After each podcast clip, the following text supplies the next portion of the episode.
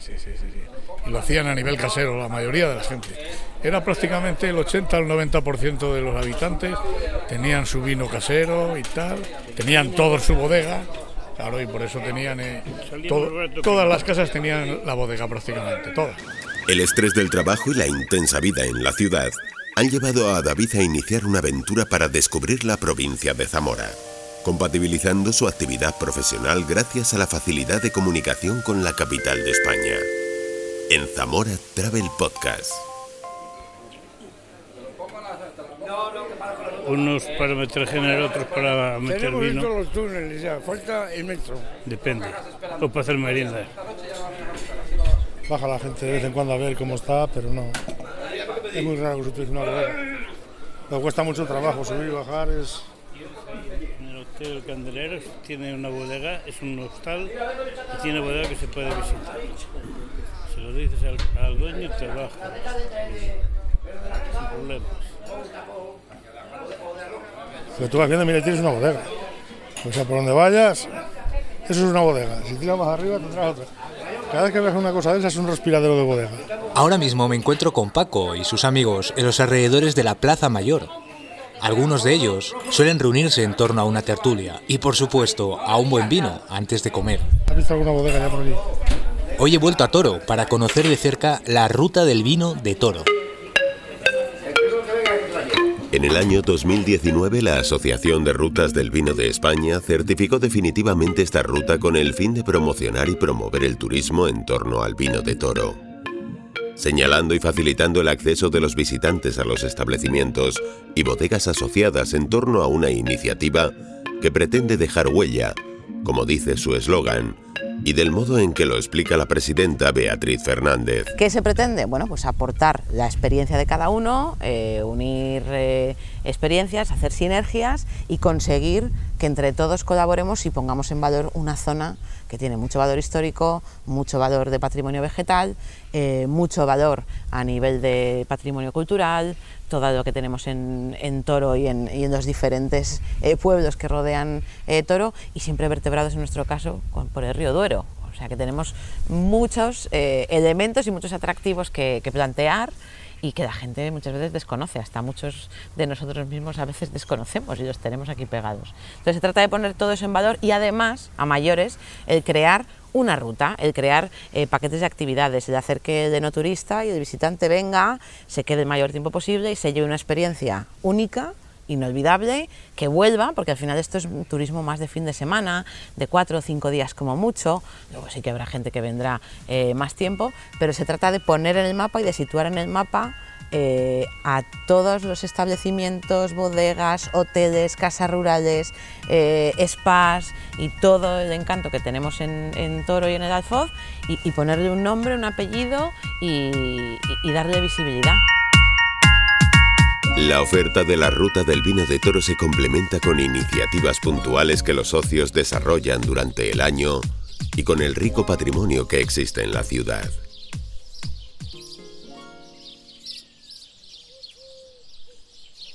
Sin duda, contemplar el río Duero desde un fantástico hotel es todo un lujo y se lo debo a mi empresa. Están muy satisfechos con mi rendimiento de este año, a pesar de estar realizando mi trabajo de manera online y sin verme mucho, la verdad. Y es que mi jefe ha querido conocer de cerca cómo es el entorno en el que me muevo habitualmente. Y así es que como ya conozco Toro, estoy seguro de que esto le va a encantar. Por lo que nos vamos a acercar a la oficina de turismo, que está incluida en el listado de socios que forman parte en la actualidad de la ruta del vino de Toro.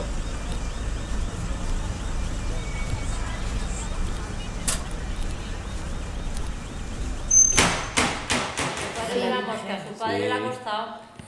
Sí, porque estaba mirando a otro. Estaba mirando al de arriba. Bueno, los patios del Palacio Condes de Requena. Buenos días. de- Hola, buenos días, ¿qué tal? Esta oficina se encuentra en el antiguo Alcázar, desde donde podemos contemplar una impresionante panorámica. Aquí es donde nos encontramos. Este es el antiguo Alcázar. Actualmente se encuentra aquí la oficina de turismo y bueno, en realidad lo que se puede visitar es si quiere subir a la parte de arriba, la Darbe, dar un paseo porque la panorámica desde allí es muy interesante. El resto en el interior pues eh, se utilizó para diferentes cosas, entonces está reformado por completo.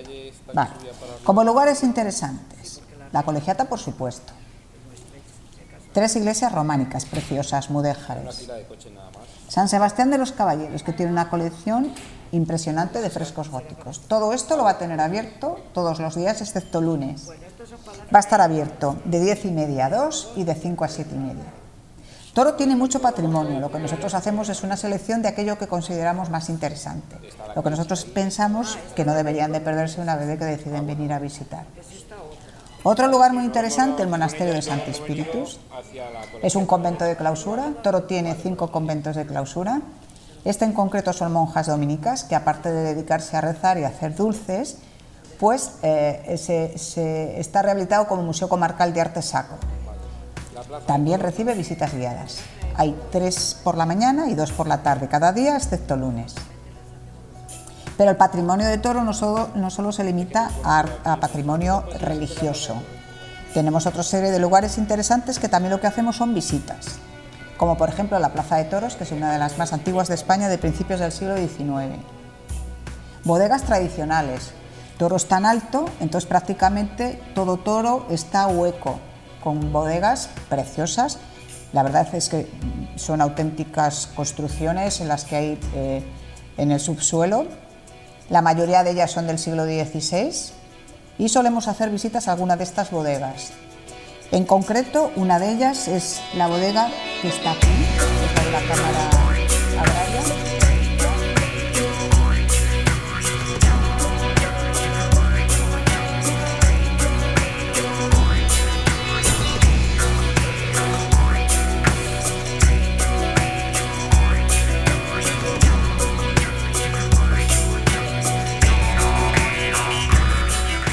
Lo cierto es que el rico patrimonio de Toro es uno de los atractivos turísticos del municipio, que ahora mismo recorro en compañía de mi jefe. Además de la colegiata y de visitar algunos de los monumentos que nos han recomendado, nos acercamos a conocer una de las bodegas tradicionales, que son accesibles al público. En esta se encuentra el centro de interpretación del vino de toro. Estamos en una bodega del siglo XVI que perteneció a la antigua Hermandad de Labradores. Se ha restaurado con fondos del Ministerio de Cultura y ahora mismo es el centro de interpretación del vino de toro. Aquí eh, se pueden ver distintos niveles. Eh, en el primer nivel está al, ras de la calle.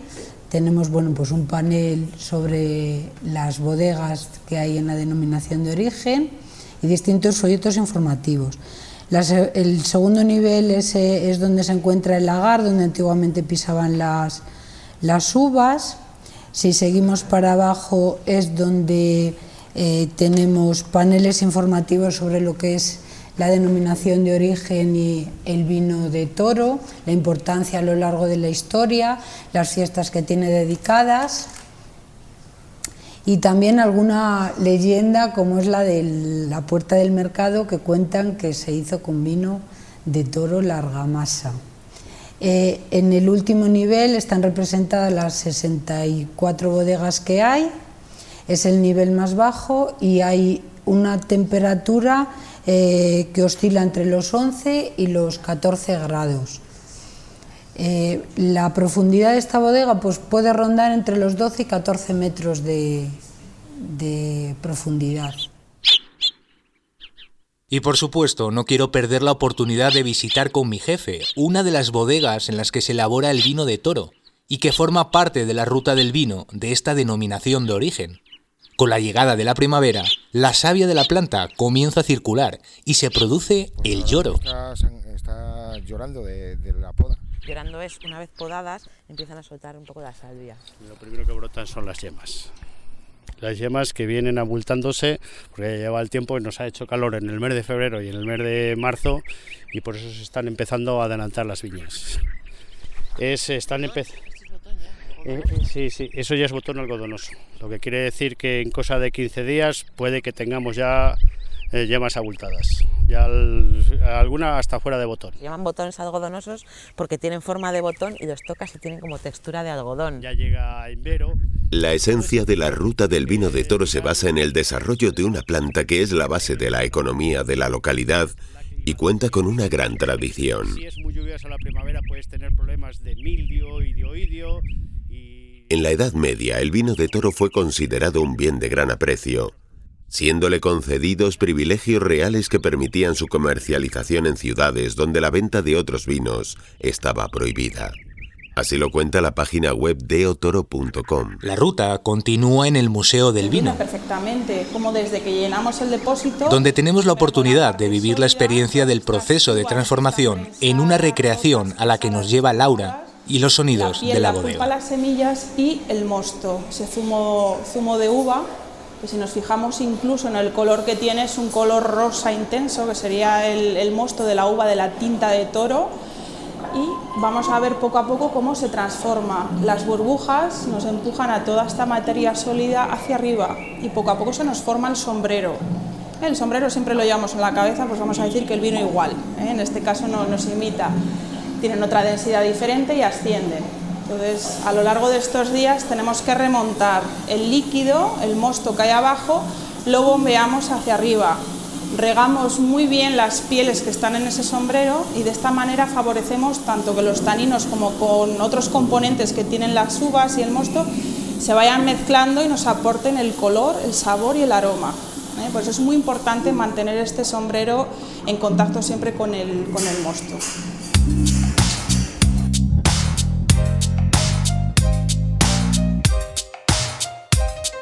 En la Plaza Mayor, alternando con sus amigos, nos encontramos con Paco, un amigo que conocí en carnavales y que forma parte de la murga de los peseteros. Seguro que lo recordaréis.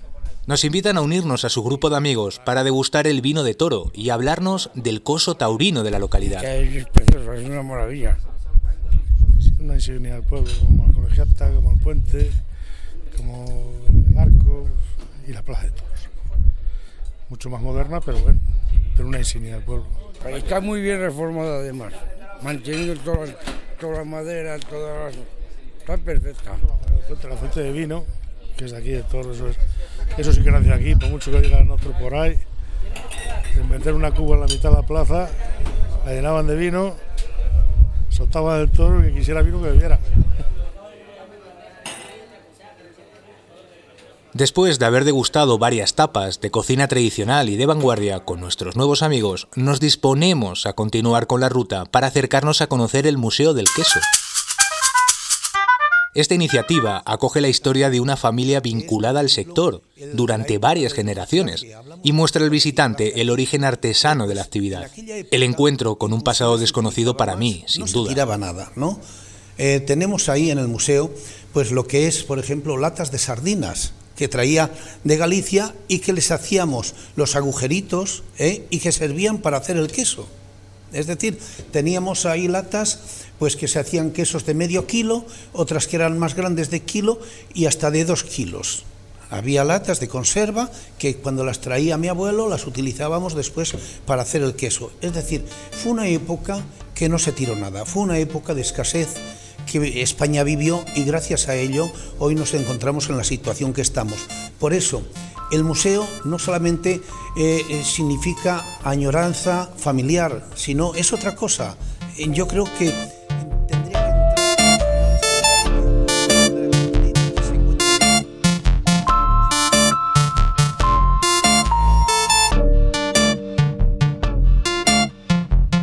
La ruta del vino de toro ha dejado huella pero también en mi jefe, quien se ha despedido recordándome la próxima reunión de trabajo, esta vez en Madrid. Soy David, tengo 37 años. Soy de Madrid y trabajo para una multinacional. He decidido desconectar, reencontrarme, me voy a Zamora. Quiero conocer sitios auténticos, espacios naturales, las tradiciones, gente auténtica. Cambio de vida. Cogeré mi bici, la mochila y voy a compartir contigo este diario.